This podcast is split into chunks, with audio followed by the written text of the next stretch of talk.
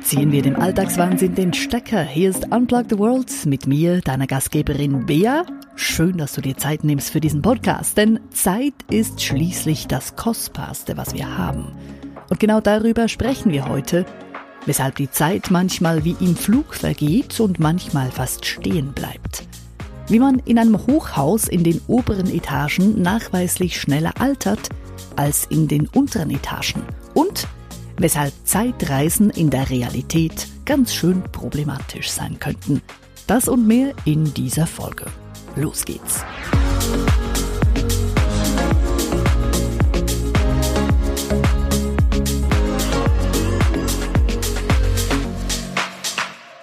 Eine halbe Ewigkeit dauerte es als Kind jeweils, bis ich wieder Geburtstag hatte, oder bis Weihnachten war, oder Ostern. Die Zeit schien nicht zu vergehen. Heute ist das umgekehrt. Kaum hat das Jahr begonnen, ist auch schon wieder Frühling, Sommer, Herbst und Silvester. Die Zeit scheint regelrecht zu rennen. Schön wär's, könnte man die Zeit zwischendrin einfach mal stoppen und durchatmen. Aber es geht ja schlussendlich allen gleich. Obwohl die Technologie uns das Leben ständig einfacher macht und wir dadurch Zeit sparen können, scheint die Zeit doch immer noch schneller zu vergehen. Die Optionen werden einfach unendlich.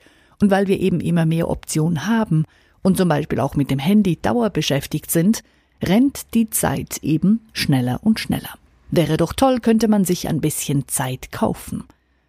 Ein junger Geschäftsmann dachte sich das auch und er hat deshalb in London ein Zeitcafé eröffnet.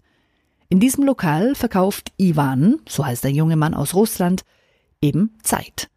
In Russland und auch in der Ukraine hat er bereits solche Zeitcafés aufgebaut. Und diese laufen richtig gut. Das Konzept hinter seiner Idee, ein Zeitcafé soll die Besucher in eine stressfreie Welt eintauchen lassen und niemand soll sich verpflichtet fühlen, irgendwas zu konsumieren. Stattdessen bezahlen die Besucher für ihre Zeit, die sie im Zeitcafé verbringen, und zwar pro Minute rund 8 Cent. Dafür gibt es Kaffee bis zum Umfallen und die Besucher dürfen alles nutzen, was sich im Raum befindet. Brettspiele, ein Klavier, das WLAN und auch alles, was die Gemeinschaftsküche hergibt. Eine Kaffeemaschine, Mikrowelle und zwischendurch auch mal Kuchen oder Kekse. Uhren sucht man im Zeitcafé vergebens, außer jene antike Uhren, die in der Vitrine beim Eingang liegen. Die sind alle stehen geblieben und dienen als Dekoration und jeder Besucher sucht sich eine Uhr aus. Daran wird dann ein kleiner Zettel befestigt, auf dem seine exakte Eintrittszeit notiert wird.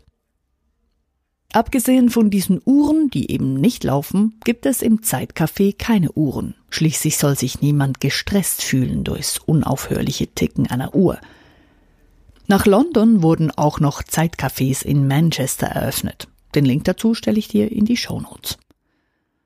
Ja, manchmal wäre es doch ganz schön, wenn wir die Zeit einfach ausdehnen könnten, alles in Zeitlupe erleben könnten, so dass die Zeit ganz langsam vergeht. Bei gewissen Tieren ist das anscheinend so. Vor allem kleine Tiere wie Vögel oder Insekten, die nehmen die Welt viel langsamer wahr. Das heißt, in ihrem Gehirn werden pro Sekunde mehr Bilder verarbeitet.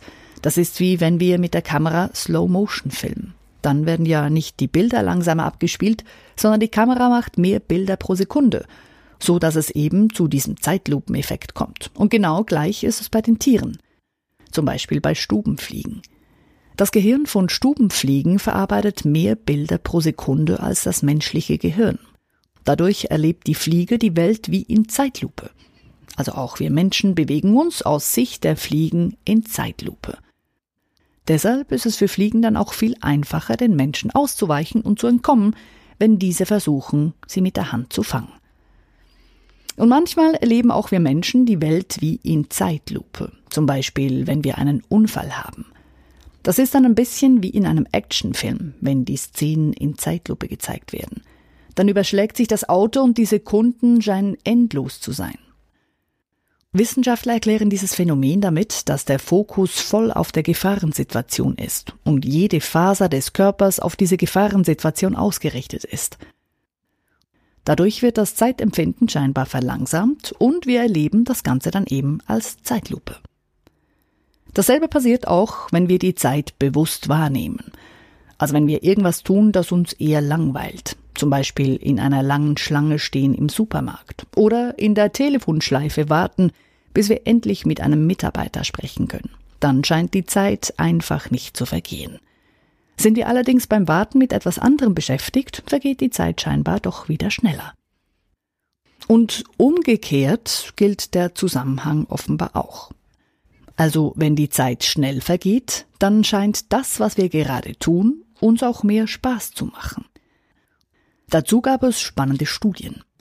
Versuchspersonen mussten langweilige Aufgaben erledigen, fünf Minuten lang.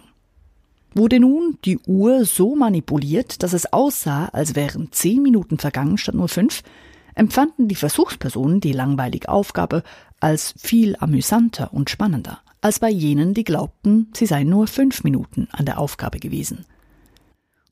Und wenn die Zeit schneller verrinnt, dann werden auch Musikstücke besser bewertet und Lärm scheint weniger zu stören.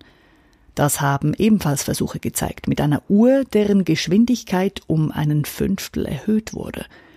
Wenn wir also das Gefühl haben, die Zeit vergeht wie im Flug oder sie vergeht schneller, dann bewerten wir das, was wir gerade tun oder das, was uns gerade umgibt, insgesamt als viel positiver, als wenn die Zeit eben langsam vergeht.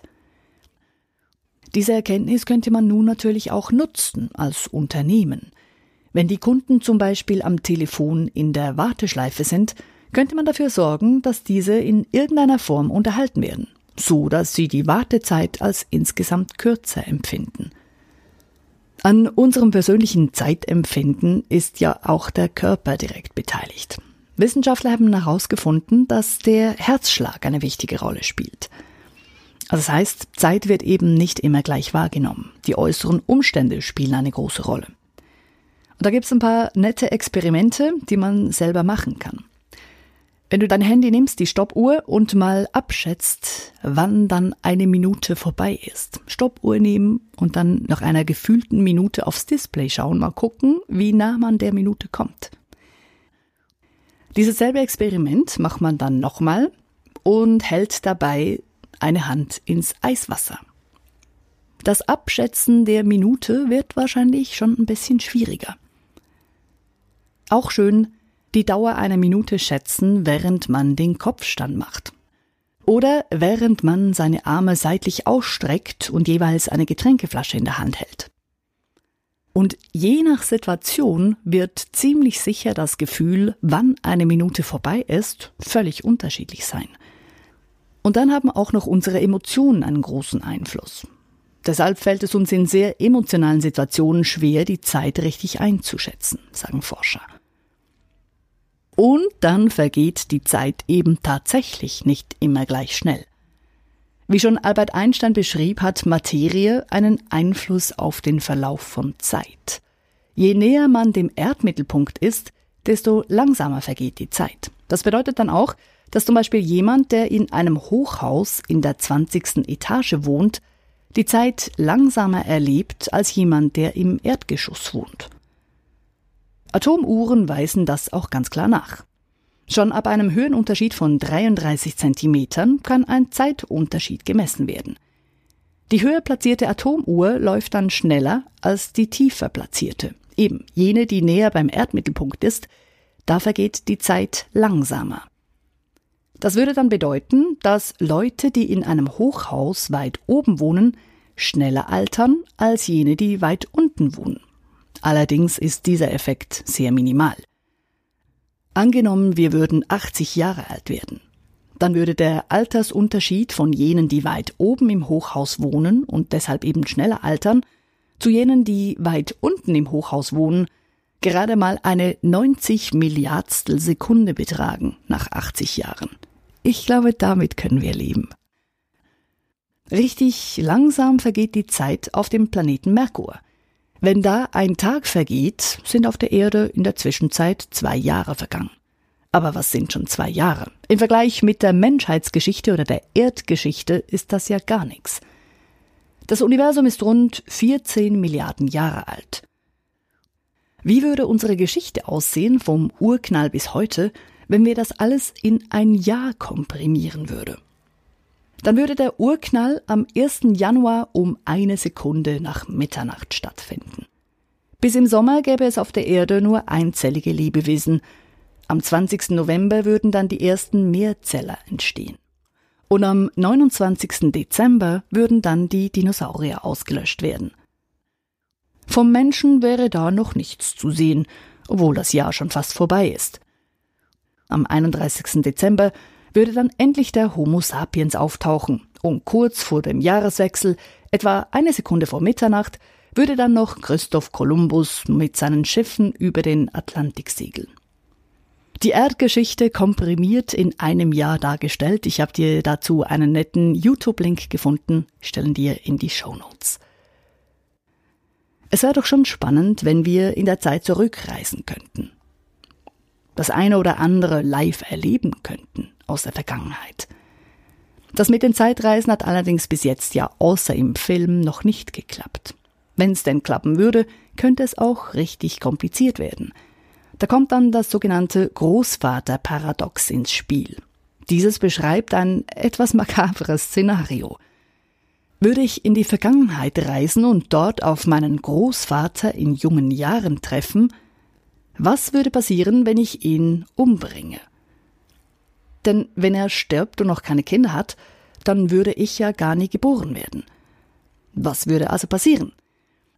Die Wissenschaft hat für dieses Großvaterparadox zwei Lösungen parat. Die erste, Zeitreisen in die Vergangenheit sind zwar vielleicht möglich, aber man kann dort nichts tun, was die Zukunft beeinflussen oder verändern könnte. Das heißt, man könnte zwar den Großvater treffen, ihn aber nicht umbringen. Die zweite Lösung der Wissenschaft für dieses Großvaterparadox es gibt Paralleluniversen. Das heißt, die Welt, in die ich zurückreise, ist nicht dieselbe, in der ich lebe. Es ist eine Parallelwelt, die noch keine fixe Zukunft hat, und daher könnte ich dort meinen Großvater sehr wohl umbringen, allerdings wäre es in dieser Parallelwelt eben nicht der Großvater, sondern nur ein äußerlich identischer Zwilling, der in dieser Parallelwelt lebt. Spannende Theorien, die im Moment noch nicht bewiesen oder widerlegt werden können. Im Moment sind Zeitreisen ja noch nicht möglich. Dafür können wir die Zeit nutzen, die wir jetzt haben. Im Film In Time, falls du den gesehen hast, gab es ja ein spannendes Konzept. Da gab es ja kein Geld als Währung, sondern Zeit. Jeder hatte so ein Display auf dem Arm, wo man sah, wie viel Lebenszeit noch bleibt. Und wenn man arbeiten geht, dann wird eben nicht Geld ausbezahlt, sondern diese Zeit, die noch bleibt, wird wieder aufgeladen. Und schlussendlich ist es eben tatsächlich so. Wir sehen zwar nicht, wie viel Zeit uns noch bleibt, doch dass es nicht unendlich viel ist, das ist ja bei allen genau gleich. Und schlussendlich geht es doch eben darum, dass wir die Zeit, die wir haben, wirklich schätzen und eben nicht erst dann, wenn sie scheinbar davonläuft, wenn wir zum Beispiel eine schlimme Diagnose bekommen. Es ist ja noch spannend, was passiert, wenn Ärzte zum Beispiel zu jemandem sagen, Sie haben noch drei Monate zu leben. Die meisten kündigen dann ihren Job, um noch all das tun zu können, was ihnen wirklich wichtig ist. Und um Zeit mit den Menschen verbringen zu können, die ihnen am Herzen liegen. Doch warum tun wir das nicht immer? Und da kann ich mich selber auch an der Nase nehmen. Warum vergeuden wir so viel Zeit damit, uns Sorgen zu machen über Dinge, von denen wir gar nicht wissen, ob sie jemals eintreffen? Oder warum vergeuden wir so viel Zeit damit, uns über andere Menschen zu beschweren, oder uns über Dinge aufzuregen, die wir sowieso nicht ändern können. Ja, es klingt abgedroschen, ist mir schon bewusst, aber die Zeit ist eben wirklich das, was uns am Ende bleibt oder eben davonrennt. Und was wir daraus machen, das haben wir selber in der Hand. Es gibt ja diesen wirklich schönen Film, Das Beste kommt zum Schluss, mit Jack Nicholson und Morgan Freeman in der Hauptrolle. Zwei todkranke Männer beschließen im Spitalbett, ihre Bucketlist noch abzuarbeiten, bevor sie sterben – all das zu erleben, was sie eben noch erleben möchten. Ein wirklich wunderbarer, berührender Film, den ich nur empfehlen kann. Und er regt eben schon auch zum Nachdenken an. Darüber, was wir aus unserem Leben machen. Und darüber, was wir heute tun können, damit wir eben nie an den Punkt kommen, dass wir auf dem Sterbebett bereuen, gewisse Dinge nicht getan zu haben. Denn das Beste kommt eben nicht immer erst zum Schluss. Du liebe Zeit. Die Wochen fliegen nur so durch und auch wenn dieses Jahr jetzt alles ein bisschen anders ist als geplant, sich darüber aufzuregen oder zu beklagen, bringt eben nichts. Die Zeit läuft trotzdem weiter. Und wie sagte eben Albert Einstein, genieße deine Zeit, denn du lebst nur jetzt und heute. Morgen kannst du gestern nicht nachholen und später kommt früher, als du denkst. Eine gute Woche, genieß deine Zeit und bis nächsten Freitag bei Unplug the World. Deine Bea.